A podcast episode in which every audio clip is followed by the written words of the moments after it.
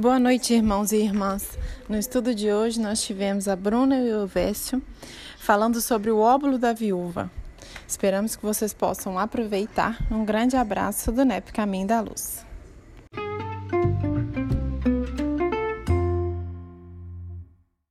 Mais uma vez aqui estamos gratos por ter encontrado o caminho do teu evangelho para que possamos entender, para que possamos te conhecer melhor e assim, Senhor, nos fortalecer para a nossa caminhada, sendo um instrumento de Deus nessa seara. Porque entendemos, Senhor, que és mesmo o nosso modelo, o nosso guia, e que para tanto precisamos entender-te. E assim, Senhor, aqui estamos mais uma vez para conhecer as tuas palavras, para entender, para meditar e que possamos praticá-la a partir de tudo isso que esse grupo proporciona na presença dos amigos espirituais, que incansavelmente nos assiste e nos intui, e que possamos ter, Senhor, mais uma noite de muitos esclarecimentos, que sejamos abraçados por Ti, que todos os amigos, os que não virão, os que estarão em caminho para aqui estar conosco, também estejam envolvidos nesta vibração. Muito obrigada, Mestre, ser conosco hoje e sempre. Que assim seja. Vamos lá então, né, gente? É, hoje, então, nosso estudo, nós estamos dando a nossa sequência, né? Vou falar mais uma vez daquela, daquela proposta nossa, de nós, do nosso, do nosso grupo mesmo, fazemos o estudo, começarmos a fazer os nossos estudos para a gente já ir familiarizando com essa com, esses oradores nossos aqui, né, da nossa, da nossa, do nosso grupo presencial, porque nós vamos precisar de estar mais vezes aqui no próximo ano. Então, hoje, é, o estudo está por, por encargo do Elvésio e da Bruna. Eles vão, então, desenvolver para nós a perícope que nos fala sobre o óvulo da viúva, tá? que é uma perícope rica para que nós entendamos uma, uma coisa muito importante que a doutrina nos alerta, para que nós entendamos melhor né, uma, uma, uma, o lema que a doutrina nos, nos traz. E, e como nós temos dito, o NEP é um estudo de pesquisa e estudo do Evangelho, mas que nós preocupamos sim, com a cultura judaica, de entender um pouco da cultura judaica, porque é preciso para entender a contextualização de tudo que se diz nas escrituras, mas esse não é o nosso foco de ter uma, um conhecimento acadêmico dessa cultura, mas sim um conhecimento que nos traga, nos leve à moral do ensinamento do Cristo. Essa é a principal, o principal objetivo do NEP, do estudo do NEP. Então, mais essa passagem rica onde Jesus vai dizer para nós muitas coisas, entre linhas, escondida lá nos verbos, escondido nos significados das, dos elementos, e nós vamos então é, passar aí a, a palavra para eles aí. Manda ver aí, duplinha. Boa noite, gente. Acho que todo mundo já conhece a gente aqui, né? Não precisa ficar de apresentar. Aí, ó, nossa colega chegou para ajudar a Mônica. É... Boa noite, pessoal. Boa noite. Seja bem-vinda. É... Então, é, eu, eu não sei se vocês estão com a, com a Bíblia aí perto, né? A gente acha legal que a gente dê uma lidinha na perícope rapidinho para a gente acompanhar. Quem não estiver com a Bíblia fácil, eu coloquei a passagem aí no chat, tá? É, essa passagem da, do óvulo da viúva, a perícope, ela tá em Marcos e em Lucas. E aí a gente optou por manter o estudo na perícope de Lucas, tá? Que aí tá em Marcos no, no capítulo 12 e em Lucas é capítulo 21, dos versículos de 1 a 4. E como esse estudo ele está sendo feito em cima de alguns textos que a gente fez, né, para um livro, é, esse texto a gente fez no estudo do, do, da perícope de Lucas, a gente optou por manter dessa forma no estudo de hoje, né? Então eu vou ler aqui rapidinho para que a gente possa, aí quem quiser acompanhar pelo chat é melhor, tá? Ou pela Bíblia. É, o óbolo da viúva. Levantando os olhos, viu os ricos colocando as suas ofertas no gasofilácio. Viu também uma viúva pobre colocando ali dois leptos e disse: Verdadeiramente vos digo que esta viúva pobre colocou mais do que todos, pois eles colocaram do que lhes está sobrando nas caixas de ofertas. Ela, porém, das coisas que lhe faltam, colocou tudo quanto tinha para o seu sustento. Como a Conceição disse, isso é uma passagem assim bem interessante. Ela é bem pequenininha, mas é, é, é bastante profunda, assim, né? Ela traz bastante reflexão para a gente é, da sensibilidade, da delicadeza de Jesus, das observações, né? É, de acordo com ainda mais dentro do contexto histórico que a gente vê. E aí eu vou falar um pouquinho só da, dessa questão do contexto histórico, primeiro porque não, não domino, infelizmente, né? A gente estuda para entender melhor, mas a gente fez um breve estudo aqui para para a gente só ficar um pouquinho por dentro, porque aí ajuda a gente a entender a passagem, né? E o nosso foco maior é realmente a lição moral do Evangelho. E aí, dentro dessa passagem, a gente destacou algumas palavrinhas que a gente considerou algumas palavras-chave para melhorar nossa, nosso entendimento, né? A gente pegou aí essa parte de levantando os olhos, né? Que Jesus estava levantando os olhos. E aí, no dicionário léxico, léxico grego, a gente vê que vem de, de, da palavra anablepó. Não sei falar a pronúncia certa, eu estudei, eu tô, tô até lendo. É anablepó, Diana e blepó. E a definição é olhar para cima, recuperar a visão tá? E aí, é, de acordo com o léxico grego de Thayer, ele separa pra gente é, algumas passagens em como que o anablepó é interpretado distinto, né? De, de, em algumas partes da Bíblia. São de maneiras distintas. Nessa parte, nessa perícope, ele, ele interpretou que Jesus levantou os olhos para procurar, para procurar o que estava acontecendo. Né? Ele levantou os olhos, então, e procurou e viu os ricos colocando as suas ofertas no gasofilácio. E aí, é, a gente vê aqui o gasofilácio, deixa eu ver. Não sei se vocês é, têm conhecimento, vou tentar compartilhar a tela aqui só rapidinho. Mas o gasofilácio, ele era o, o era tido como o, o tesouro, né? Era o local onde as pessoas depositavam as ofertas. Era, era o local onde as pessoas depositavam as ofertas no templo. E aí ele fazia barulho quando as pessoas jogavam as moedas, ele era feito justamente para fazer barulho. Então o que que acontecia? Às vezes as pessoas mais ricas, né, quanto mais rico, mais ofertava. Mais ofertava, mais moeda jogava, mais barulho se fazia. E na época é, era, feito, era uma, feita uma festa, né? Assim, quanto mais as pessoas ofertavam para o templo, quem estava lá chamava atenção e festejavam, ficavam alegres com a contribuição feita.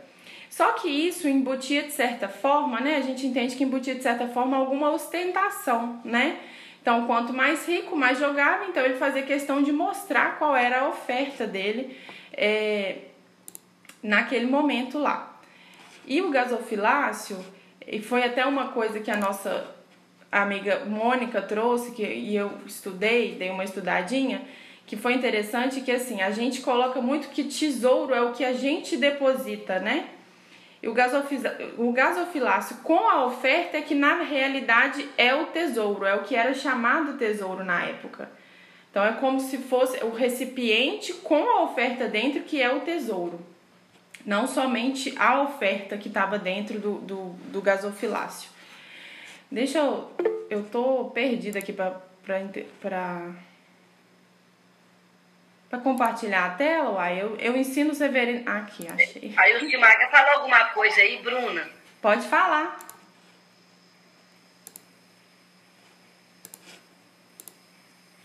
Ilcimar? Tá, tá mudo, não tá dando pra te ouvir, não. Enquanto você tenta compartilhar a tela, eu vou fazer um comentário. Tá. Esse gasofilácio existe até hoje, né? Nas, em, em algumas igrejas ainda. principalmente a católica. Nessa semana eu tive no batismo do meu neto, você falando aí, eu lembrei. Em todas as áreas de, de bancos, tem um Uhum. Né, onde a pessoa chega e realmente vai lá e oferta. Deposita. Hoje em notas, né, em moedas ainda também. Isso. É. Aí aqui eu coloquei uma, uma, uma, uma imagem que eu achei na internet que mostra mais ou menos como que era o templo, né? Aí aqui ficava o pátio dos gentios. E aqui era onde ficava o gasofilácio. Ele, ele ficava dentro dos pátio, do pátio das mulheres, tá? Aí é só uma, uma breve imagenzinha para mostrar mesmo.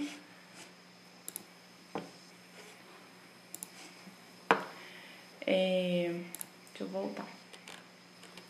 E aí a próxima palavrinha, né, que a gente destacou, na próxima não, desculpa. Antes disso, é, é, eu coloquei também como ricos, né? Quem eram os ricos? Ricos eram as pessoas. É, o ricos vem do, do da, do grego plousios. E quem eram os ricos da época, então? A gente entende, então, que naquela época, geralmente os ricos, né, resumiam-se nos publicanos, nos judeus, convivas da, da aristocracia romana, e os judeus que faziam comércio com os gentios, né? Então, rico é o que a gente conhece como rico mesmo, é a pessoa que tinha abundância em riqueza, um homem rico, abundância material. E a palavra ofertas vem de doron. E aí é interessante a gente entrar um pouquinho nesse contexto histórico, porque não é só a oferta, não é só dar alguma coisa. É, aqui, Doron, ele traz também que essa oferta, ela tem que ter algum sacrifício, né? Então, na, na, na tradução, na definição de Doron, no léxico grego, ele a definição é um presente, um presente que traga, que exige algum sacrifício, né? Então, assim, é, o sacrifício ele seria a melhor oferta a Deus, né? Mesmo que fosse talvez uma oferta imaterial, né? Naquela época eles davam muito valor a isso. E se fosse material, que esse material trouxesse alguma privação, né? Aí, é, tanto que assim, a gente entende que nós não temos nada, tudo a gente tem que provém de Deus, é um presente de Deus, né? Então, quando a gente vai doar, a gente tem que doar é, havendo algum sacrifício. Era dessa forma que, que se era entendido, né? E vamos para a próxima palavrinha. E aí no versículo 2, né, tem a parte viu também, uma viúva pobre colocando ali dois leptos. Viúva vem de é, xera, xera ou quera, caera. Eu acho que é mais ou menos assim. A... Ô, Mônica, você me corrige, porque você sabe bem disso. Eu não, eu não sei a pronúncia, não. realmente estou lendo. É... Tá em grego ou tá em hebraico? É grego. Eles mandaram no léxico não, grego. Não sei. Não sei. Não. Então, aí na definição, no léxico, léxico grego, viúva pode ser também viúva, né? Aquela que perdeu o esposo. E também vem a questão de estéreo. Tanto que a gente estudou também uma, uma palavra até do Severino Celestino, e ele fala que tem a dúvida também se essa viúva da parábola, se ela seria também uma viúva estéreo. E a gente entende que naquela época as viúvas elas já eram tratadas com um certo preconceito. É, a viuvez ela era tida como um castigo de Deus, né? As viúvas eram pobres, elas não tinham direito à herança dos maridos, né? Geralmente a herança ia para os irmãos dos maridos. E apesar de ter algumas leis judaicas que, né, que é, apoiavam essas viúvas, nunca era o suficiente para que as viúvas esbanjassem algum dinheiro. Então, de certa forma, elas eram sim pobres. E até aí fica a dúvida: será que não seria um pouco redundante viúva pobre, né? E aí, vendo essa definição, que também traz um pouco para a esterilidade, a gente entende que talvez seja isso também né? E aí seria então ainda mais é, significativo esse ato dessa viúva, porque a esterilidade também era vista como uma maldição, né? É, como um castigo de Deus. Então ela seria como se ela tivesse sido castigada duas vezes, além de estar viúva, era estéril, né? E aí É, aí é, a gente pensa assim, porque a, a mulher estéreo, ela era tida como o selo da maldição, selo de Caim. E ela era também considerada como, às vezes, impura, amaldiçoada, é, é, castigada por Deus. E aí a gente pode refletir assim: será que não seria um ato de, de, de coragem ainda maior dessa viúva estéreo comparecer ao templo? É, né? Porque assim, ela poderia ser até é, mal vista, ela, seria, ela era mal vista naquela época, né? Então, assim, até de, dela chegar aí para o templo, que não era uma obrigação, já que ela era amaldiçoada, né? Castigada por Deus, vista, né? Era considerada castigada por Deus. É, a próxima palavrinha seria pobre, que é carente mesmo, necessitado, aquele que precisa trabalhar. E a outra, que a gente é, destacou aqui, é leptos. E aí, só para exemplificar, né? Naquela época era muito utilizada a moeda do era muito dito sobre o denário e aí Champlin fala pra gente que o denário ele corre, um denário correspondia a um dia de trabalho, um bom salário para um dia de trabalho. Então, ele se calcula ali que por oito horas de trabalho, a pessoa que recebia um bom salário recebia um denário. O lepto, ele correspondia em torno de 10 minutos de trabalho. Então, ele era realmente uma moeda pouco significante, né? E ela era uma moeda de bronze ou cobre, era fininha, pequena, muito pequena. Então, provavelmente, quando a viúva depositou esses dois leptos no gasofilácio, foi notável, né, que realmente a, a, a oferta dela foi pequena em material, né, em valor material. E aí, acho que seria mais ou menos isso aí, essa, essa contextualização. E aí, a, a perguntinha que a gente queria fazer para vocês, depois dessa breve contextualização, é: depois de falar um pouquinho aí sobre o significado dessas palavras, depois da gente ler essa passagem, qual palavrinha às vezes que vem, né? Qual a lição vocês acham que talvez Jesus tenha querido dar nessa passagem para a gente? Alguém arrisca aí? O que, que a gente pode aprender com Jesus?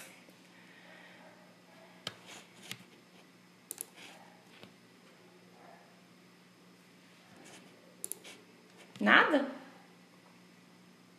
É, talvez, talvez mesmo é, o desapego, talvez seria desapego. A Alessandra colocou aqui. Desprendimento. É, desprendimento. É, desapego, ela foi certinho lá. Mais alguma coisa assim, que a gente lembra disso aí, gente? Quando a gente ouve a palavra da, da, da, da, da do óbvio da viúva, a palavra da passagem, né? Eu lembro de boa vontade. Boa vontade, desprendimento. Alguém mais? Vou anotar aqui no chat.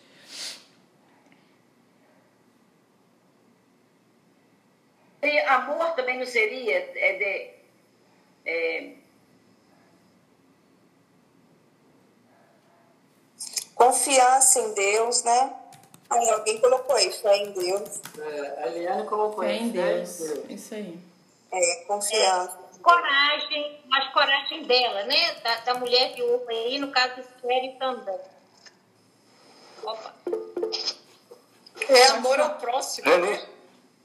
Amor ao próximo, doar o que tem até o que faz falta. Uhum. Pode falar, Zé Carlos. Fala, Zé Carlos. Renúncia. Renúncia. Renúncia dela. Isso aí. Mais alguém? Não tem nada certo, né, gente? Vocês sabem, a gente está construindo junto. E dá para tirar muita lição mesmo da, da perícope. E aí, então? É, é, a Bruna fez aí um contexto histórico que eu achei que ficou bem bem interessante e fez essa pergunta provocativa é, com a intenção mesmo da gente pensar junto sobre a, essa, essa passagem evangélica, né? E aí foram citadas algumas palavras aí, fé, coragem, é, amor ao próximo, entre tantas outras, né? E aí a gente vai, vai pegar a, passagem, é, quando a Bruna leu, está lá em Lucas, do capítulo 21 ao capítulo 4, mas antes, no capítulo 20 de Lucas também, porque lá é, ele vai, Lucas vai falar daqueles, daqueles que colocavam o que sobrava nas caixas de oferta, ok? E esses que colocavam nas caixas de oferta o que sobrava eram os, os escribas, né, os fariseus, que eram os ricos da época. Né? E como a Bruno lembrou, ricos é sempre rico, né? É aquele que tem abundância, sejam as posses, seja o que for, né? E aí, o interessante é que Jesus fala no capítulo, Lucas, no capítulo 20, do verso 46 a 47, ele vai dizer o seguinte: olha, guardai-vos dos escribas que querem andar com vestes compridas e amam as saudações nas praças e as principais cadeiras nas sinagogas e os primeiros lugares nos banquetes que devoram as casas das viúvas, fazendo por pretexto largas orações. Estes receberão maior condenação. Por que, que a gente quis lembrar isso aí? É porque, olha, é, quando fala que os, que os ricos, os escribas, eles depositavam mais, eles depositavam com essa intenção por trás. Como bem, bem colocou a, a Bruna, é, o gasofilácio, ele era construído com essa intenção mesmo. Daqueles que colocassem muito, fizesse aquele estardalhaço bem grande. Então, na hora que eles depositavam as moedas, fazia aquele auê. Né? E era comum na, na época virar realmente uma festa. Então, as pessoas que estavam à volta, elas começavam a aplaudir. E uma palavra que não foi dita, que, que essa, essa passagem suscita a todos nós, é a questão, além da fé, que essa mulher, quando ela colocou tudo que tinha, inclusive para o seu sustento, também é a questão da, da caridade. Né? E aí, é importantíssimo, quando a gente vê essa passagem evangélica, porque a gente, quando a Bruna coloca a questão é, histórica, a gente fica imaginando o seguinte: aquela cena que Jesus narra e como a parábola, para trazer esses ensinamentos de todas essas questões morais que a gente, rapidamente, com a palavra, a gente levantou, Jesus, aquela cena se repetia cotidianamente. Era uma cena corriqueira que acontecia no, no, nos, nos sinédrios, né? ou nos templos religiosos da época. Mas o que, que é fantástico nessa, nessa passagem? O que deixa a gente entender o quão Jesus tinha realmente um coração muito amoroso. Porque essa mulher, a viúva, e a viúva pobre, né? Possivelmente, ela era uma pessoa totalmente invisível aos olhos de todos. Porque ali, o que era visível e que aparecia para todos, eram os escribas, os ricos, que davam em abundância mais do que lhe sobrava. Então a gente percebe que Jesus, em outras traduções, vai dizer que Jesus observava aquela cena. E aí traz esse ensinamento precioso para a gente. Por que, que a gente está colocando assim? Porque nós podemos trazer para os dias de hoje essa situação. Né? Os escribas não são os ricos, e como bem lembrou a Bruna, os ricos daquela época não são ricos hoje também. E aí não faz diferença hoje e parece que existe até um dito popular, só para a gente trazer para a nossa época, que diz assim, que o mundo trata melhor aquele que se veste bem? Não é assim? Então, hoje ainda, nós estamos muito apegados a essa questão, ou da aparência ou da riqueza. Não por acaso Jesus traz esse, esse contexto aí. E ele está ali observando essa situação. Por quê? Porque é o extremo da bondade ou da, do exercício da verdadeira fé, dessa fé inabalável, robusta, que essa viúva demonstra com essa ação. E o exercício de uma confiança total na justiça de Deus. E aí também vai ensinar o exercício da caridade.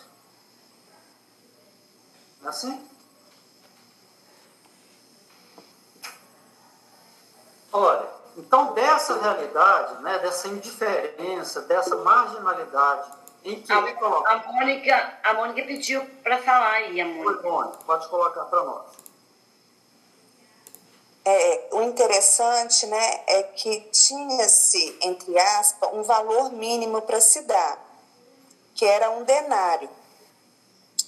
Um denário, é, que é um dia de serviço, hoje, se a gente pegar o salário mínimo e dividir por 30, 30 dias, daria em torno de 32 reais. Então, o valor mínimo para você ofertar ao templo seria um denário, que é um, um é, 32 reais. E ela tinha dois leptons, né? Cada lepto va vale 1,47 reais. 1,47 reais, que são seis minutos de trabalho. Então, o que acontece? Ela podia ter ofertado um, ela tinha dois. Ela podia ter ofertado um, um só. Né? Ela não tinha necessidade de ofertar os dois que ela tinha, as duas moedinhas, apesar de ser um donativo muito baixo, mas ela quis doar. Ela quis doar algo. E quando ela foi doar, ela não doou dividindo com Deus. Ó oh, Deus, eu vou, vou te dar uma e vou ficar com uma. Não ela doou tudo que ela tinha. Ela doou tudo. Ela, ela entregou tudo que ela tinha na confiança. Então, eu achei isso também muito interessante, porque ela podia ter ido lá comprado um pão, meio pão. Não, ela simplesmente confiou e falou: bem, tudo vai ser devolvido para Deus. Então, o interessante não é que ela, ela podia ter doado um, mas ela doou os dois. E aquele valor que ela tinha não chegava nem ao mínimo que era necessário, mas para ela era tudo que ela tinha. Então, isso quer dizer o quê? Se ela tivesse 10 mil no bolso, ela doaria os 10 mil. Ela já tinha desapego, né? Ela tinha desapego. E aquelas moedas de tão pequenas e tão. Que o, ela era feita de cobre, né? E cobre era, era dos metais, uma, entre ouro, prata e cobre, era o mais barato. E aquilo não fazia, duas moedinhas não, pequenininhas, não fez barulho, igual a Bruna falou, né? Então, eu achei isso também interessante. É, isso aí, bem colocado, meu irmão. Que ela colocou tudo quanto tinha até para o seu sustento. E assim, é, e ela realmente ela tinha tanta certeza, a fé dela era tão grande, que ela estava devolvendo, pela crença dela, né, a, a lei, o que ela tinha que dar. Ela não achava que estava fazendo mais, não. Ela achava que aquilo era o que tinha que ser feito. Né? Então, de, um, de uma demonstração de desprendimento, de desapego muito grande. Agora sim, a gente avaliando é, a, a, a passagem em si, não parece um contrassenso? Não parece que essa viúva ela está indo na contramão do bom senso? Porque para a gente hoje, hoje, com a visão nossa, né, mínima de, de, de entendimento de previdência, não parece que essa viúva quase beirou a irresponsabilidade? Porque ela deu tudo que tinha. Será que não seria uma atitude imprudente até? Porque hoje, por isso que eu estou trazendo para os dias de hoje, para que a gente entenda assim, olha, temos que ser prudente, temos que pensar no futuro. Temos. Temos assim de verdade. Porque o que Jesus traz e que essa viúva traz, que se a minha fé, a minha confiança na justiça, na bondade divina, eu posso doar tudo que tenho. Porque não vai me faltar o necessário para que eu possa viver. É esse, esse o grande ensinamento que essa viúva traz. Né? Dessa confiança de que posso dar tudo que tenho, até para o meu sustento. Porque a Bruna lembrou aí, um dos grandes ensinamentos de, dessa, dessa passagem, é que se não há sacrifício na atitude, há pouca fé. Isso, isso que eu ia comentar. E a, e a pouca ou quase nada ação no bem. É quando se dá o que tem abundância, que foi o que os escribas fizeram, e faziam porque eles gostavam disso, dos primeiros lugares da sinagoga, de, de exibirem as roupas bonitas na praça, era, já, já recebiam a sua recompensa. Então, o ensinamento maior é a gente entender que para que a caridade realmente aconteça de fato, tem que haver sacrifício da nossa parte.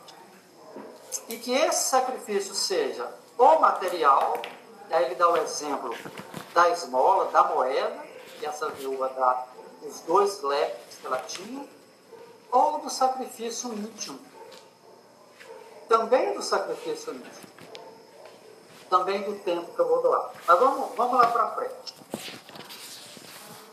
Lá na, na questão 817 do Livro dos Espíritos, Kardec faz o seguinte questionamento, só para a gente começar a entender um pouco mais essa lição. Que se deve pensar, olha só como Kardec faz a, pergunta, dos que abusam da superioridade de suas posições sociais para em proveito próprio oprimir os fracos. Por que, que eu lembrei dessa, dessa passagem, dessa questão do livro dos Espíritos? Porque, naturalmente, ali os escribas que poderiam depositar aquele fundo, eles estavam numa ação de demonstrarem poder, né, de posse, de mando, né, ou de hierarquia. Olha o que, o que, o que o Espírito de Verdade responde. Quando se haja assim. Merecem anátema. Ai deles, serão a seu turno oprimidos, renascerão numa existência que terão de sofrer tudo o que tiverem feito, sofrerão. Eu, eu gostei dessa, dessa questão e da pergunta, porque aí a, a pergunta é objetiva e também a resposta é objetiva. Tudo isso, gente, para a gente começar a entender como que funciona, como deve ser a questão da fé, como nós estamos trabalhando nossa fé, e o que é realmente fazer o bem, ou a prática, o exercício da caridade. Né? Outra coisa interessante que a gente precisa é a, a, essa parábola em questão, ela vai falar, ela fala diretamente da questão da esmola, da questão material e especificamente do dinheiro. Né? Os leptos aí são os dinheiros que essa viúva deposita e que os escribas tornam lá, deitam em abundância, mas aqueles que sobraram. Mas a gente vai, vai lembrar, então, que na, na, na, no Evangelho, em vários momentos, Jesus vai tratar sobre esse tema, a questão do dinheiro, a questão dos bens materiais. Quando, por exemplo, Jesus é inquirido é, sobre, sobre os impostos que teriam que pagar a César. E aí, ali a gente sabe também que era uma pegadinha que eles estavam fazendo para Jesus. É por quê? Porque os impostos eram considerados injustos, né? A cobrança era injusta. Então, aí Jesus responde: dai a César o que é de César. Né? E uma parábola muito interessante que volta então à questão do rico e do pobre, da, do apego, né, do desapego, da questão material, é a parábola do jovem rico. Essa parábola é espetacular. Porque olha só, ela acontece num contexto assim. Primeiro é um jovem. E era um jovem rico. Que chega até Jesus e, e pergunta para Jesus, né? Bom mestre, o que tenho que fazer para merecer o reino do céu? E aí Jesus então, já ensinando, diz para ele, bom só Deus. Mestre sim. E aí fala para ele, ó, segue as leis, né? É, não matarás, não cometerás adultério, não furtarás, honra teu pai e tua mãe e ama teu próximo. E esse jovem fala, faço tudo isso, desde ter a idade. Aí Jesus vira para ele e fala assim, então, vai fazer o seguinte agora, vá, vende tudo que tens, aí segue que o jovem fez?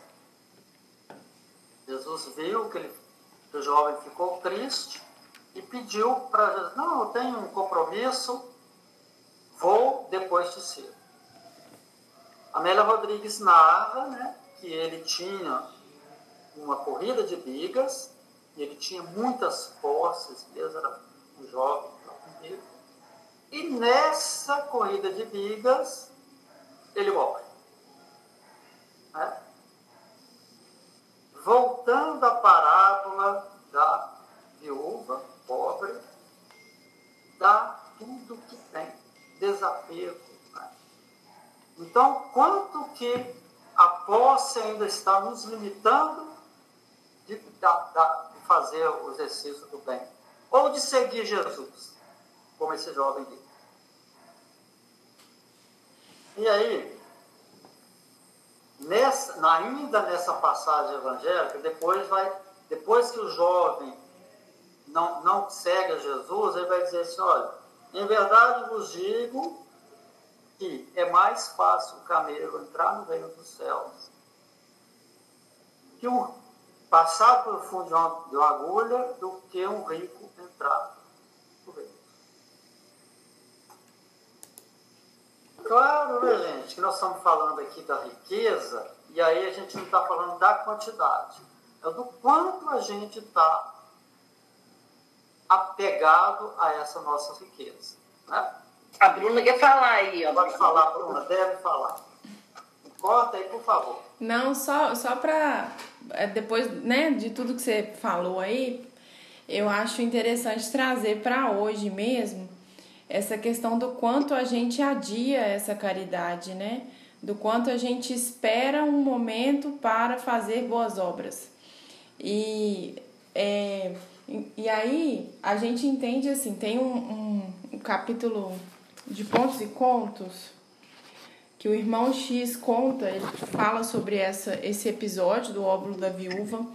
E no fim, é, depois que todos saem do templo, a, aparece uma, uma outra senhora suada, mais feliz, com um sorriso no rosto, que estava limpando o templo. E aí é, Jesus também observa essa, essa senhora, e aí no final Pedro fica emocionado com as observações de Jesus sobre o que ele falou sobre a viúva e pergunta para Jesus: Senhor, então de hoje, a pessoa que entrou nesse templo que mais doou foi essa viúva? E aí Jesus responde: a, a viúva doou muito, mas quem mais doou foi ainda a senhora que realizou a limpeza, porque ela doou do suor dela. E quando ninguém estava vendo. Então, assim, às vezes a gente se apega à caridade material, né? Que às vezes a gente não tem condição de dar, entendendo que a gente ainda não tem essa fé que essa viúva tinha, porque ela deu tudo o que tinha, né? E então a gente ainda não está preparado para isso. E a gente não entende que às vezes a nossa caridade pode ser igual você bem falou, Elvésio.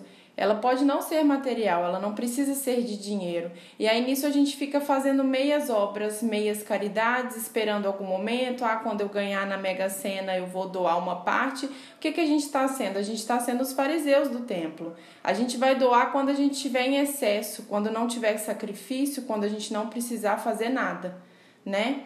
E aí tem uma lição de Emmanuel também, que é chama Sementes Divinas, que eu acho interessante, que ele fala muito assim, é, migalhas por migalhas, se a gente guardar as nossas migalhas pra gente, vão ser só migalhas. Mas quando a gente é, joga as migalhas na seara do Cristo, no trabalho divino, ela se torna uma semente divina. Então ela cresce, ela frutifica e ela vai, é, ela vai atingir alguém, ela vai ser útil para alguém, né? Aí eu achei interessante trazer isso só também. Muito bom, Bruno. E aí, gente, como a gente está falando da questão do dinheiro, também é, Emmanuel, no livro Fonte Viva, ele vai colocar para nós. Tem a passagem evangélica que está lá, é a primeira epístola a Timóteo, no capítulo 6, versículo 10. Diz assim: Porque o amor do dinheiro é a raiz de toda espécie de males. Então, não é o dinheiro em si. Não é se eu tenho 100 reais ou um milhão de reais na minha conta bancária ou no meu cofre.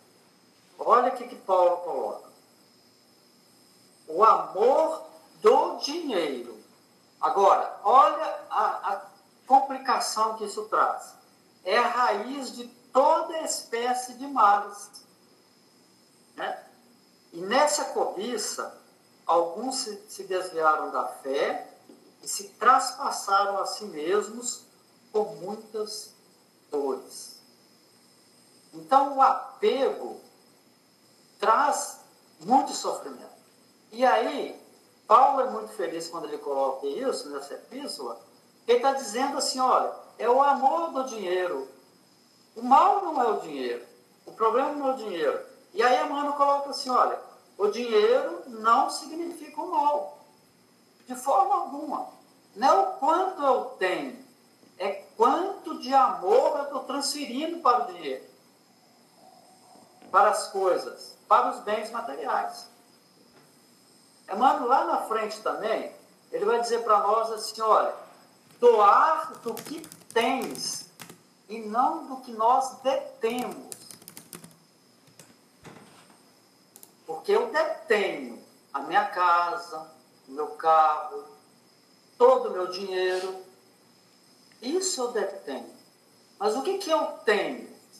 Então, todo o exercício da, da prática do bem, da caridade ou da fé, ela é construída com o que eu tenho não com o que eu detenho.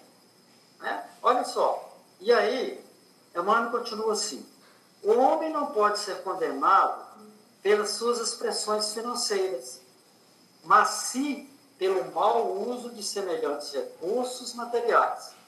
Porquanto é pela obsessão da posse que o orgulho e a ociosidade, dois fantasmas do infortúnio humano, se instalam nas almas compelindo-as a desvios da luz eterna. Né? E aí, também tem uma lição que está aqui no livro Fonte Viva, que eu gostaria de dividir com vocês, e aí eu vou ler, se me permitam, porque é, Emmanuel coloca tão sabiamente as palavras que ficaria, que eu poderia é, não ser muito feliz se eu tentasse interpretar. Então, a lição 60 vai falar, vai falar sobre, o título é Esmola. Ela diz assim para nós, olha, não vou ler a passagem toda não, dessa questão. Dai antes esmola do que tiverdes, isso está em Lucas capítulo 11, versículo 41. E aí ele diz assim, olha, dar o que temos é diferente de dar o que detemos. A caridade é sublime em todos os aspectos sobre os quais nos revele, e em circunstância alguma devemos esquecer a abnegação admirável daqueles que distribuem pão e agasalho, remédio e socorro para o corpo, aprendendo a solidariedade e ensinando. Fantástico isso aqui. Ah. Então, a caridade é, material do pão e do agasalho, ela é super necessária. Né? Mas olha só o que ele diz para frente. É justo, porém, salientar que a fortuna ou a autoridade são bens que detemos provisoriamente na marcha comum e que nos fundamentos substanciais da vida não nos pertencem. Porque tudo aquilo que a morte me tira é o que eu detenho. Tá certo? Então, toda caridade, toda ação no bem, se, se ela não, não está é, sendo feita com o que eu tenho, além do que eu detenho, ela não está completa.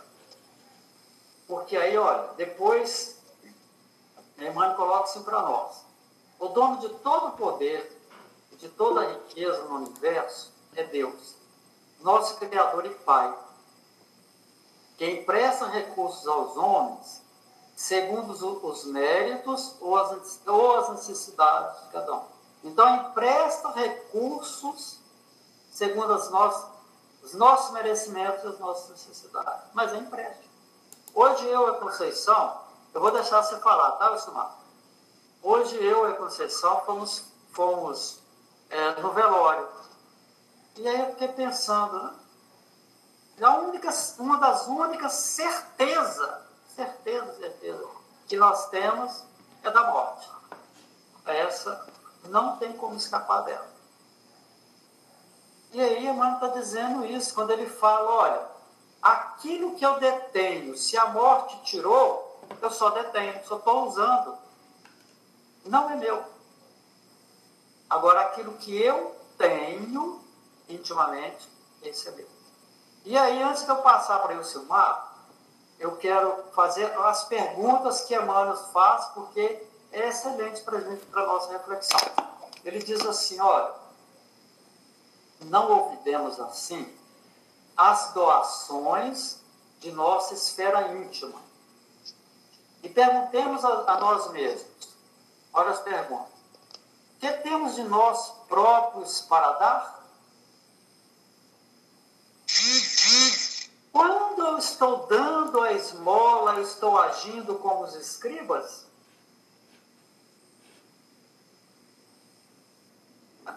Quando alguém bate a minha porta, eu dou a esmola para ficar livre, ou eu vou lá, falo com ele para entrar, pergunto o seu nome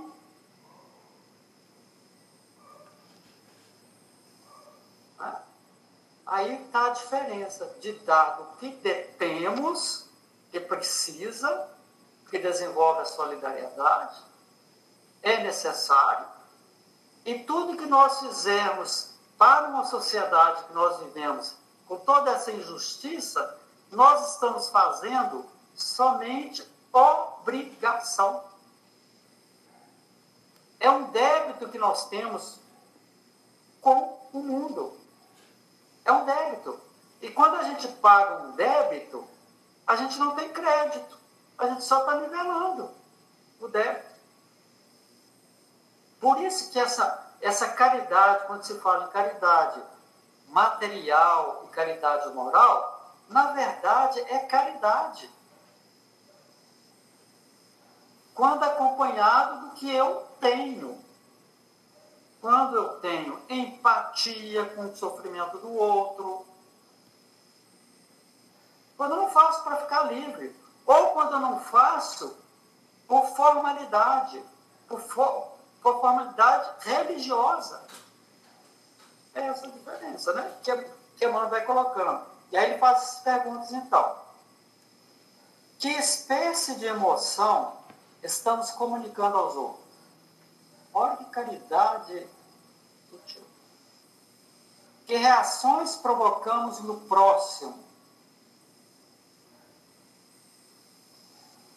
Que distribuímos com os nossos companheiros de luta diária? Qual é o estoque de nossos sentimentos? Que tipo de vibrações espalhamos?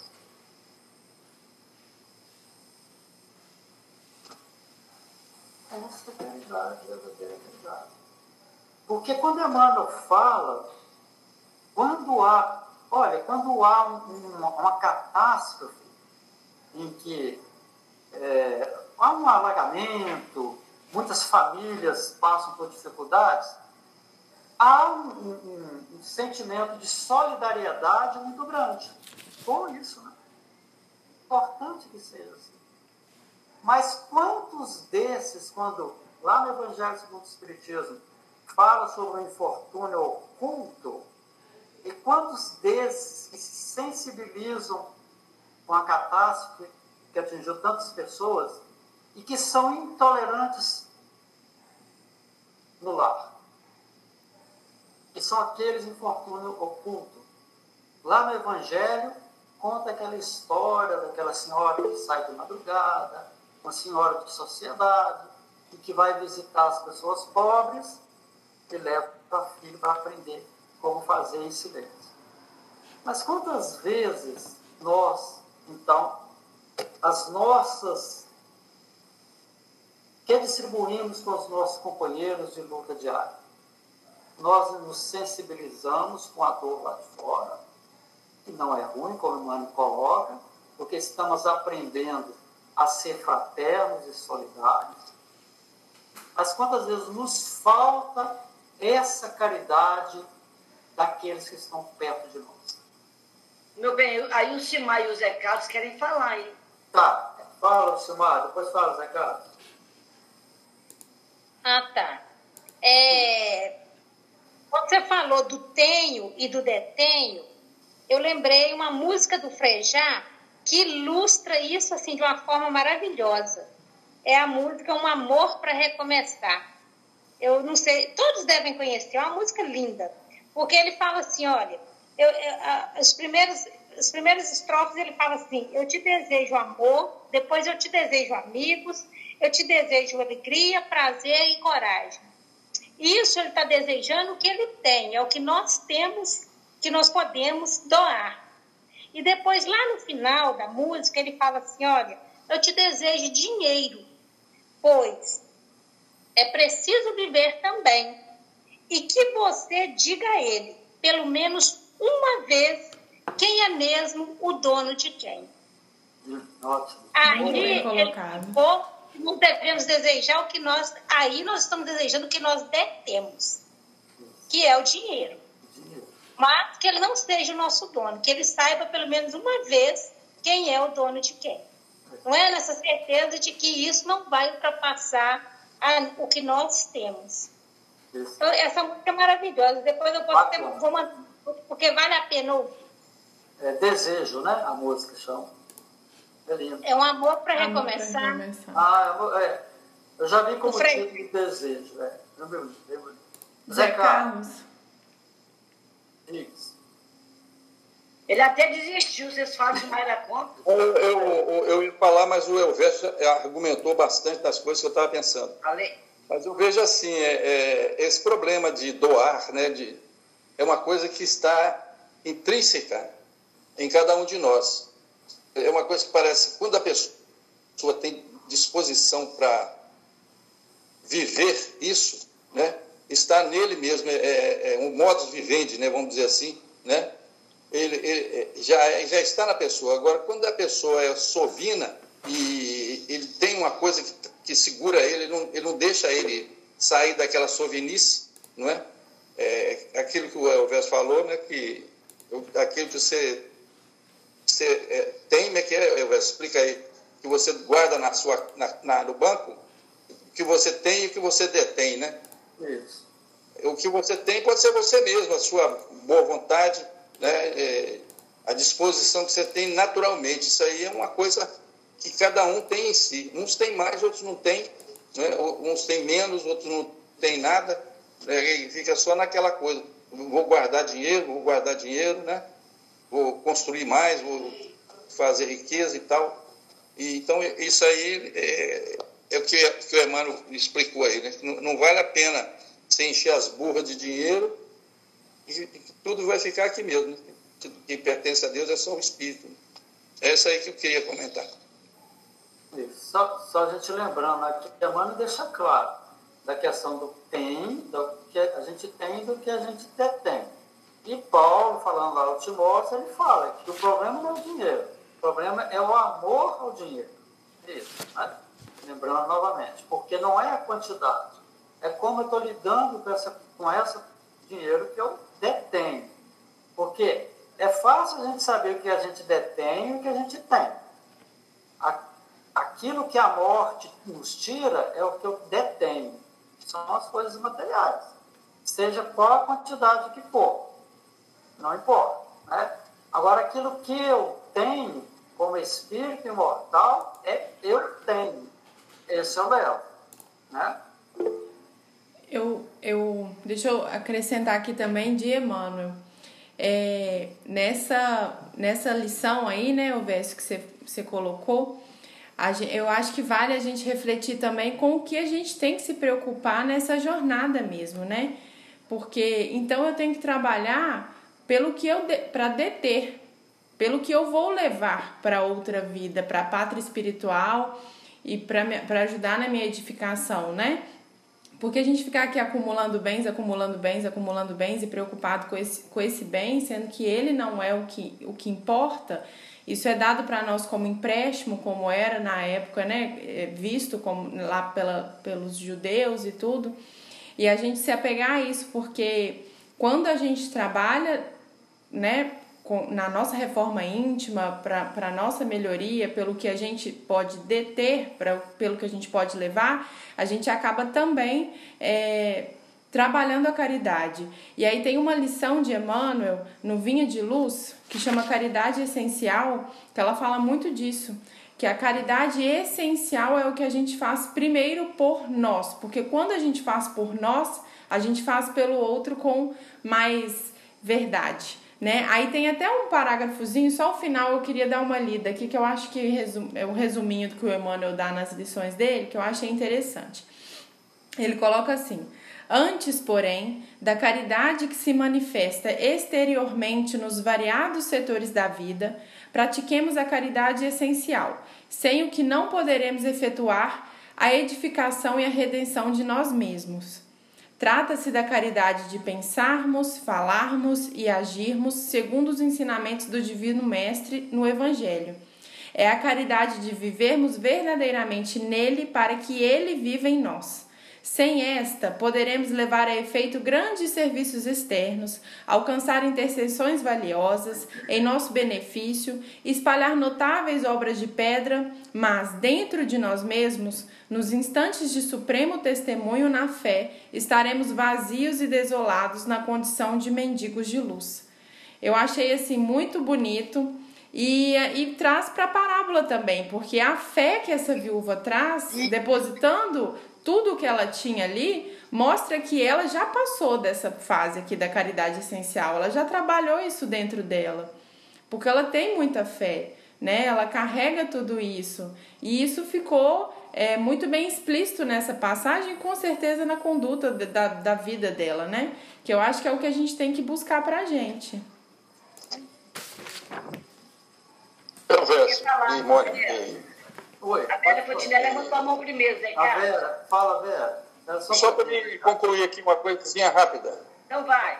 É, lembrando aqui aquele Eduardo Marinho, né? O cara renunciou à família rica dele. E ele fala uma coisa interessante que é uma, uma coisa é caridade, outra é solidariedade. A caridade é quando você pega alguma coisa de, de, de bem que a pessoa está necessitando, você dá para ele. Né? Algo assim. Né? E, e, e, solidariedade é quando você se coloca no lugar do outro. Né? E se igualar ao outro. Então é, é caridade e solidariedade. Né? Que você parte o seu cobertor e dá a metade para o outro, em solidariedade à necessidade dele. E quando você tem as boas cheias, você pega o dinheiro, vai lá, compra a caixa de leite ou a cesta básica e dá. E aí é caridade. É isso aí. Vera. Vera, falar. É, eu, foi um, eu recebi um WhatsApp, eu achei super interessante que cai aí no, no, nesse sentido. Era um, o padre estava fazendo leilão para poder construir alguma coisa na igreja e o pessoal, uma quermesse, e esse é um leilão. É, teve vaca, é, é, é, é, é porco, né? leitou, aquelas coisas todas. Mas um, um senhor muito pobre, mas muito pobre, ele queria dar, mas ele não tinha né, dinheiro. Então ele foi na venda que ele tinha a caderneta que ele recebia o, o, a pensão dele e, e pegou, ele não tinha dinheiro, ele pediu, pôs na conta um pacote de macarrão. E, e a mulher dele, com vergonha, né, falou, mas um pacote de macarrão? E foi, é, no fim do mês, quando eu receber, a gente paga.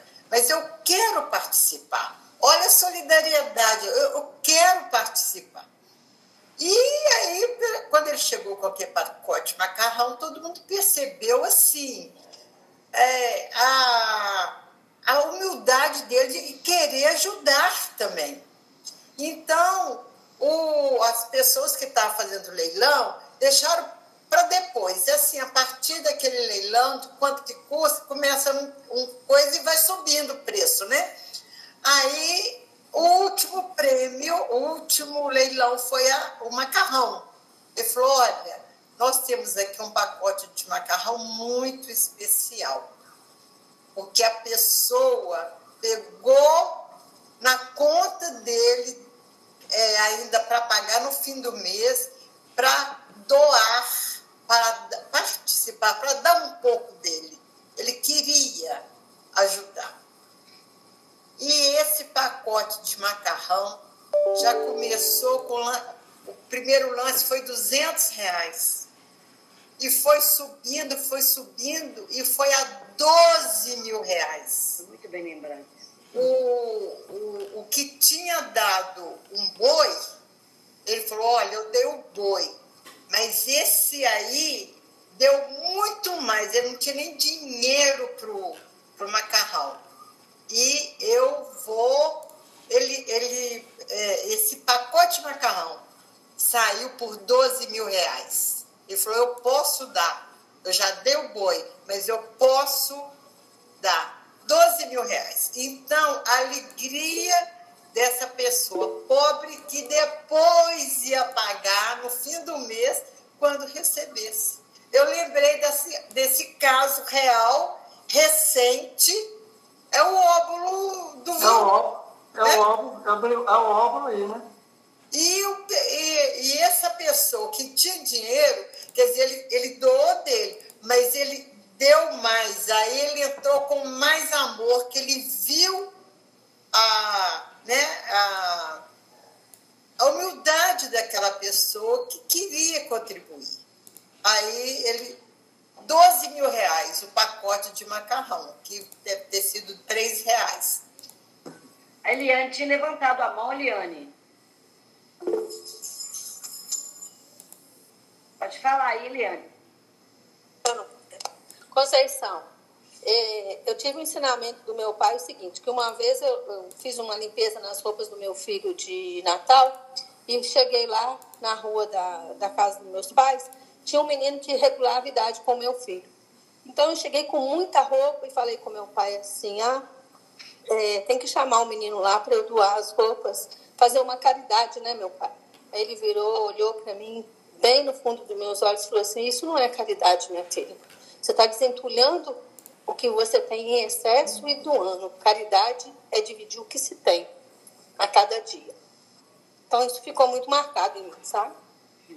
É isso aí. A, a, a Alessandra também fez uma, fez uma observação aqui também da, da, da vida dela aqui, né? Com a avó, que aconteceu com a avó dela lá, né? E que ela deu o restante das panelas e as latas estavam vazias. Deu o que queria, o que seria a próxima refeição para uma pessoa. E mais tarde alguém chegou com pequena compra lá.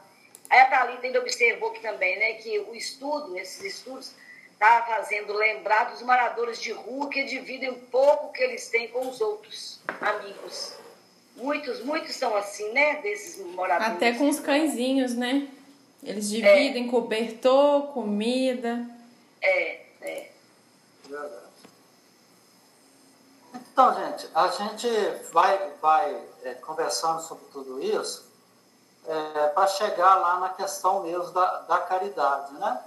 E aí Kardec, então, faz essa pergunta lá no Livro dos Espíritos, o que é caridade, como é entender Jesus? Porque essa passagem, essa passagem evangélica, está muito clara na questão da caridade, né? E como essa mulher conseguiu, essa viúva pobre, né? Conseguiu fazer de fato essa caridade naquele gesto. E a gente percebe então é, que a caridade ela não está realmente na, na quantidade, mas está no gesto, na forma como é feito, na intenção do, do ato em si, e não só no ato. E aí, então a pergunta é assim: o que é caridade? Como Jesus a entendia. E a resposta, então, ela é fantástica, né? porque aí a gente começa a entender a questão da esmola e dessa caridade que a gente tenta entender e viver, que é a caridade moral, que talvez é, é a mais difícil, mas a gente sabe que as duas têm que andar, andarem juntas em todos os momentos, quando nós estamos nos propondo a fazer alguma caridade. Porque aí o Espírito de Verdade responde. E nós sabemos aqui de cor, muitos de nós, né? Benevolência para com todos, indulgência para com as imperfeições alheias e perdão para as ofensas.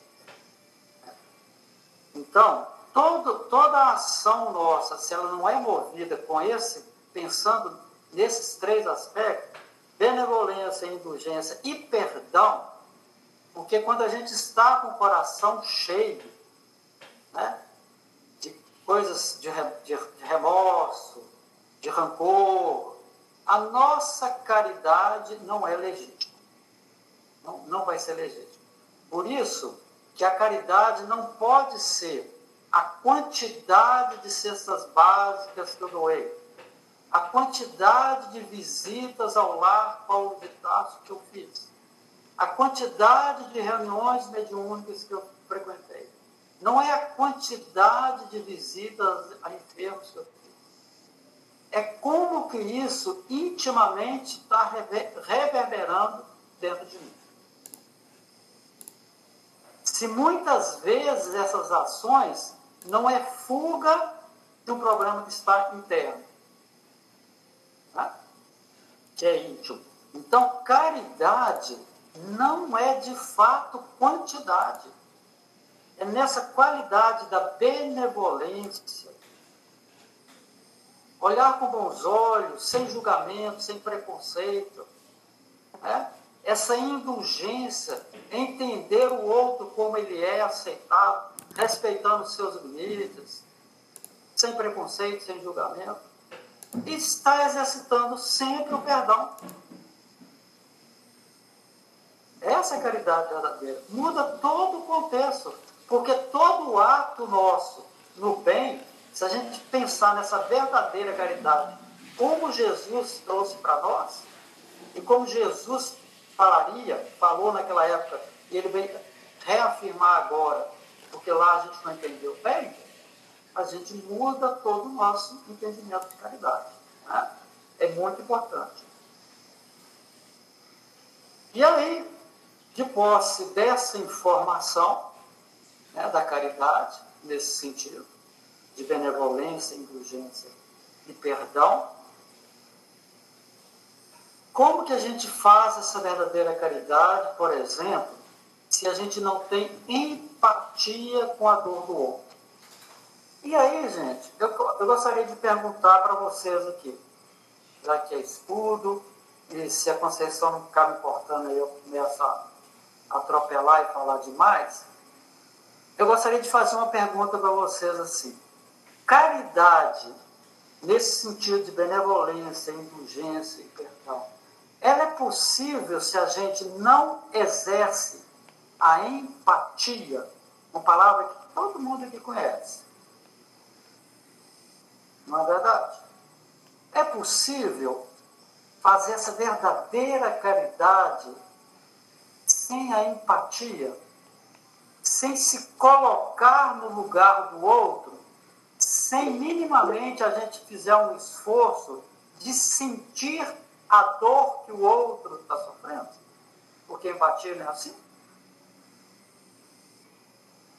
Não é assim? Quando alguém bate a minha porta, todo maltrapilho, se eu não faço a empatia de sentir, tentar sentir a dor que ele outro está sentindo, é verdadeira caridade? Ou é caridade pelas metades. Fala, meu bem. Eu estou lembrando aqui da. Quando Jesus fala muitas vezes que nós temos que fazer caridade com todo o nosso coração, toda a nossa alma e toda a nossa força. Então, quando a gente faz com todo o coração, é quando nós conhecemos a dor do outro. Né? Nós, nós enxergamos, nós olhamos e vimos o sofrimento ali. Com a nossa alma é quando nós nos dispusermos a fazer alguma coisa por ele. Mesmo que eu não tenha a força, que a força é o dinheiro, é o poder que a gente tem material de ajudar. Então, se eu me, me toquei com a, com a dor do outro, se eu me propus a, ajudar de alguma forma, mesmo que não seja eu que vou bancar aquela, aquela, aquela, aquela demanda do momento, mas eu vou procurar um recurso para que isso aconteça, né? Então, eu vou usar também da minha força, se eu tiver o dinheiro, se eu tiver condição de fazer. A caridade, ela passa por esses três aspectos aí. Se a gente não, a, com toda a sua força, se eu tenho a força para ajudar mais do que o outro, igual o do, macarrão aí, né, que doou o boi, ele doou. Ele não doou muito com a alma a princípio, mas depois ele colocou a alma no negócio, porque ele viu, ele sentiu ali o poder da humildade do outro e ele aumentou a sua oferta, né? Então, aí ele usou a força que ele tem. Na palavra do bom samaritano, a gente vê isso claramente quando ele, ele recolhe aquele senhor, ele sensibilizou, ele viu o sofrimento, ele sensibilizou com a, com, com a, a condição, ele usou a força dele, que era o dinheiro que ele tinha, para poder ajudar. Então, a, a caridade passa por esses, por esses pontos. E aí a gente fica pensando assim, às vezes, é, ah, mas essa pessoa não merece, ela não vai. É, como que a gente vai saber se ela está precisando, se ela não está precisando, se ela vai fazer bom ou mau uso daquilo lá? Se nós entregamos esses três é, itens, nós vamos ser intuídos, nós vamos ser inspirados em fazer a verdadeira caridade, em entender o que, é beneficência naquele momento o que, é indulgência naquele momento? Que às vezes não é dar tudo. Né? Não, é, não é dar tudo de material que a, pessoa está pedindo, está querendo. Se nós vamos com sentimento puro e com sentimento de alma, nós vamos acertar muito mais na ajuda que nós ofertamos. Então, a empatia, ela é uma, uma, um elemento sensacional para que nós possamos acertar naquilo que nós vamos doar. Porque às vezes no ímpeto de pensar né, que a caridade é resolver todo o problema material da pessoa, nós vamos errar a verdadeira caridade. Porque a pergunta é assim: como é a verdadeira caridade, como eu entendi Jesus. Então, a verdadeira, ela passa por esses pontos, né? Porque nós sabemos hoje que nós vivemos nesse mundo a vida inteira de, de traições, de, trapaç, de trapaças, né? De pessoas que vão passar para trás para se dar bem, para ganhar isso, ganhar aquilo. E nós vamos sentir lá no fundo a nossa, a, no, a nossa a nossa intuição, a inspiração e a, e a afinidade com, com o mentor da pessoa que vai trazer para nós. Não, agora no coração não bateu que eu deva dar isso. Mas eu vou conversar, vou intuir, vou orientar, vou fazer. É a caridade, usando o coração, a alma e a força. Né? Ô, Bruno, vai falar. Só complementar o que você já falou mesmo, tia. É, ninguém é tão pobre que não tenha nada a oferecer, né? E a gente não Kardec fala de. Coloca isso. É, Kardec coloca, Coloca isso. Não isso. tem, nem tão rico que não tenha nada aham, a pedir. a pedir, exato. E assim, é, e nisso é claro que a gente não está falando só da questão material, né? Uma atenção, um sorriso, um abraço, um aperto de mão, um momento de escuta, né? Que a gente possa dar para o nosso irmão a própria empatia que estão falando aí. É, e aí, como Emmanuel fala, é, a migalha, quando eu guardo a migalha para mim, ela é só uma migalha, mas quando eu coloco ela em serviço do irmão, ela vira uma semente divina, né? E aí a Conceição comentou dessa questão do julgamento, e aí eu lembrei da frase que eu vi, vi na internet, tá, gente? Eu tenho que ver se é realmente de Bezerra de Menezes, mas estava lá que era de Bezerra de Menezes. Que a gente julga muito, ah, eu vou dar dois reais pra esse cara aqui, ele vai comprar cachaça, ele vai comprar, né? Tipo assim, vai usar droga, né? E aí, ou então, enfim, qualquer tipo de caridade, a gente tem esse mau hábito mesmo de julgar, de pensar demais. E aí eu li essa frase que me foi um tapa de luva, na verdade. Que ele fala assim: quando a caridade é muito discutida, o socorro chega tarde. Enquanto a gente pensa, enquanto a gente julga, a gente está deixando de ajudar muita gente, né? E não cabe a nós essa, esse julgamento, né? O que, o que cabe a nós é uma boa intenção dentro do coração. Se a gente está bem intencionado, né?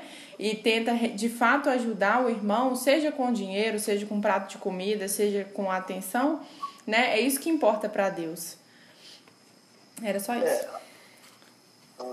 Mas assim, a gente, dentro disso que a Bruna falou, a gente está lembrando aqui é, desse exercício de, de solidariedade, é, dessas pessoas que doam fortunas e que têm obras assistenciais importantíssimo. Só que é o seguinte, o que, que a gente tem aprendido é, no, no meio religioso especificamente aqui? É amai-vos e instruí-vos. Então a gente, na verdade, está querendo apurar um pouco mais essa caridade que a gente está fazendo. Né? E lembrando que tudo aquilo que a gente devolve para a sociedade, porque a sociedade precisa, a gente está devolvendo. É um débito que nós, já estamos desenvolvendo um pouco a nossa consciência, a gente sabe que é débito. Não fica como crédito quando eu faço isso, é débito. Eu, tô, eu só zerei, eu não ganhei ponto. Entende? Então aí a gente está querendo dar um passo além. Né? Amai-vos, a doutrina espírita, né, Kardec coloca para nós, e instruí-vos. Então quando a gente entende mais o que é caridade, a gente consegue fazer com amplitude maior, com entendimento maior. E a caridade é tão fundamental, tão importante para nós, que eu abri aqui, olha, no Evangelho segundo o Espiritismo, que a gente conhece, tem um capítulo, capítulo 15, fora da caridade não há salvação. E aí Kardec, para não deixar dúvida nenhuma, agora que a gente já entendeu melhor o que seja caridade, ele coloca assim para nós. Fora da caridade não há salvação, mas também né, fora da igreja e fora da verdade. É fora da caridade. Tá. Muito bem, gente. Tinha mais coisa para falar, mas a gente vai encerrar por aqui, porque o, o tema é muito grande, ele é muito bom, ele é amplo, né?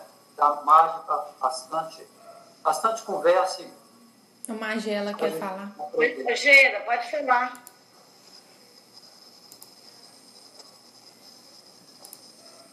Magela? levantou a mão sem querer ou queria falar alguma coisa? Pode Gera. É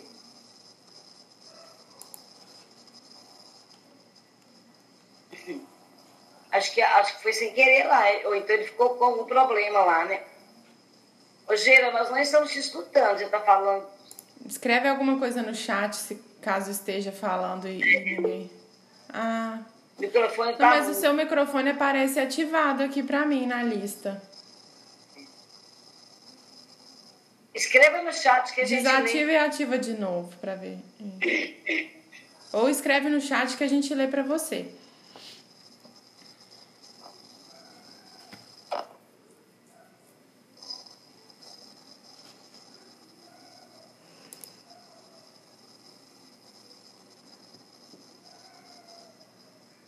Bom, gente, enquanto ele, ele resolve lá o que, é que ele vai fazer, é, estamos encerrando aí o estudo, eu e Bruno?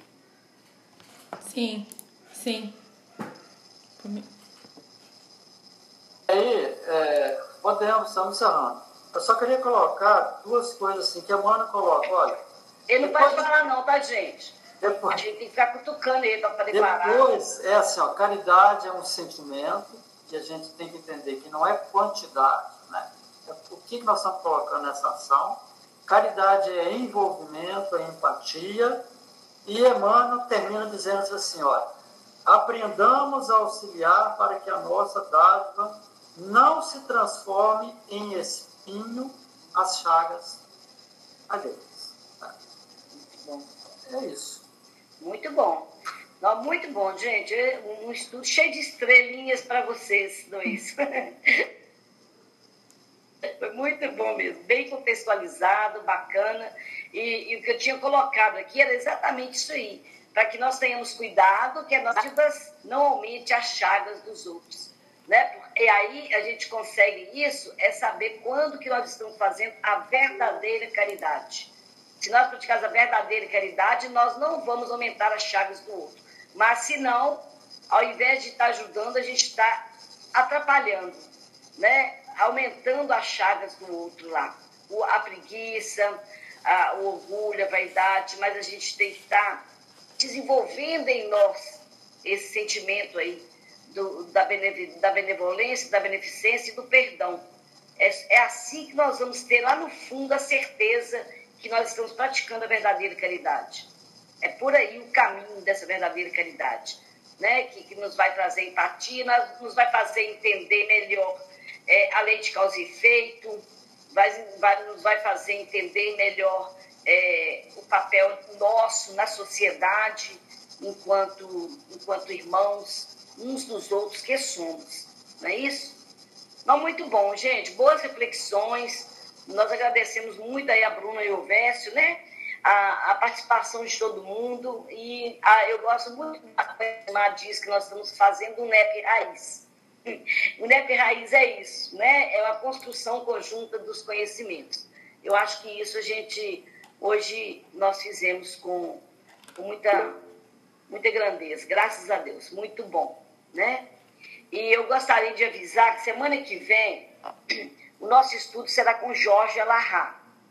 O Jorge vem, vem atender, vem nos atender numa solicitação do Zé Carlos para falar para nós sobre os concílios antigos, os concílios de Constantinopla e de Niceia. Os concílios que tirou do contexto da Bíblia né, a, a, reencarnação e outras coisas, por causa da, da, da interferência de, de algumas pessoas, como a mulher lá Constantino, Juliano e tudo mais. Então, nós temos um monte de questões para ver, muitas coisas para descobrir por que que hoje nós não temos pontos do Espiritismo claramente lá na, nas Escrituras. O que que esses concílios trouxe para nós é, aí na questão do cristianismo? Como que nós chegamos aqui? O Jorge Larra, nosso amigo assim, querido aqui, que já tem conosco algumas vezes, ele vem então para falar isso. Só que o nosso estudo, a semana que vem, para atender ao Jorge, ele será na quarta-feira. Ele não podia na terça, porque esse estudo já foi pedido fora da época, né? Ele já tinha toda a sua agenda pronta já e ele gentilmente ele abriu esse espaço para vir falar para nós. Então, vamos estar aqui semana que vem, na quarta-feira, não é na terça, no mesmo horário, às 19 horas. Concílio de Nicéia de Constantinopla. Quem quiser estudar, né, ver mais alguma coisa a respeito para fiquem aí é, à vontade, vamos, vamos fazer o nosso estudo né, muito, muito bacana. Então, gente, nós vamos é, fazer a nossa prece, mas antes eu queria dizer que a gente está com o nosso projeto, a nossa parceria com o projeto Amor em Ação, que estava com uma demanda né, grande, com a carência de doação essa semana de leite, que nós fizemos o pedido e tivemos pouca arrecadação, mas ontem com aquele apelo que eu fiz lá no estudo, esse estudo, esse, esse essa, alguns, alguns companheiros nossos fizeram depósitos para nós, né? Então, hoje deu para a gente sair e nós compramos, eu e o Elvés saímos, compramos é, uma, seis caixas de leite, mais algumas que já tinham chegado. Aí chegou mais uma hoje. Então, a gente tem aqui, se não me engano, umas dez caixas de leite que nós vamos repassar para o projeto essa semana. Eu agradeço muito a participação de quem, quem se que agiu com a alma e com o coração e com a força aí de trazer para nós esse material tão, tão, tão necessário lá para o projeto que, do, que faz o café da manhã e o jantar para os moradores de rua aqui de Patinga. Né? Então, nós queremos agradecer muito e dizer que agora a, a, nossa, a nossa próxima doação ela será só no fim de janeiro, porque nós vamos ter férias, né? E aí nós vamos repassar um dinheiro para eles porque no momento de férias ninguém vai, nós não vamos ter arrecadação do produto. Aí nós vamos já, já fazer o nosso apelo. Quem quiser contribuir para que a gente repasse para eles em dezembro, lá no meio de dezembro, a, a, nossa contribuição em dinheiro para eles não passarem aperto. O ano passado eles passaram muito aperto com, com, a, com, a nossa, com, a, com as nossas férias. Né? Nós entramos de férias e eles, apesar de não sermos só nós que doamos, para eles, eles têm outras fontes, mas também é, a gente é complemento, ajuda muito lá, tá bom? Então fiquei o recado. Semana que vem, então, o Jorge Larra, na quarta-feira, às 19 horas, os conselhos, os, os de, de, Constantinopla e os concílios né, de Constantinopla e de Nicéia, para que nós possamos entender bem a retirada de muitas coisas aí da, da, da Bíblia. Tá bom? Tudo bem? Hoje, o Geira falou alguma coisa, levantou a mão, Geira, e você vai conseguir falar?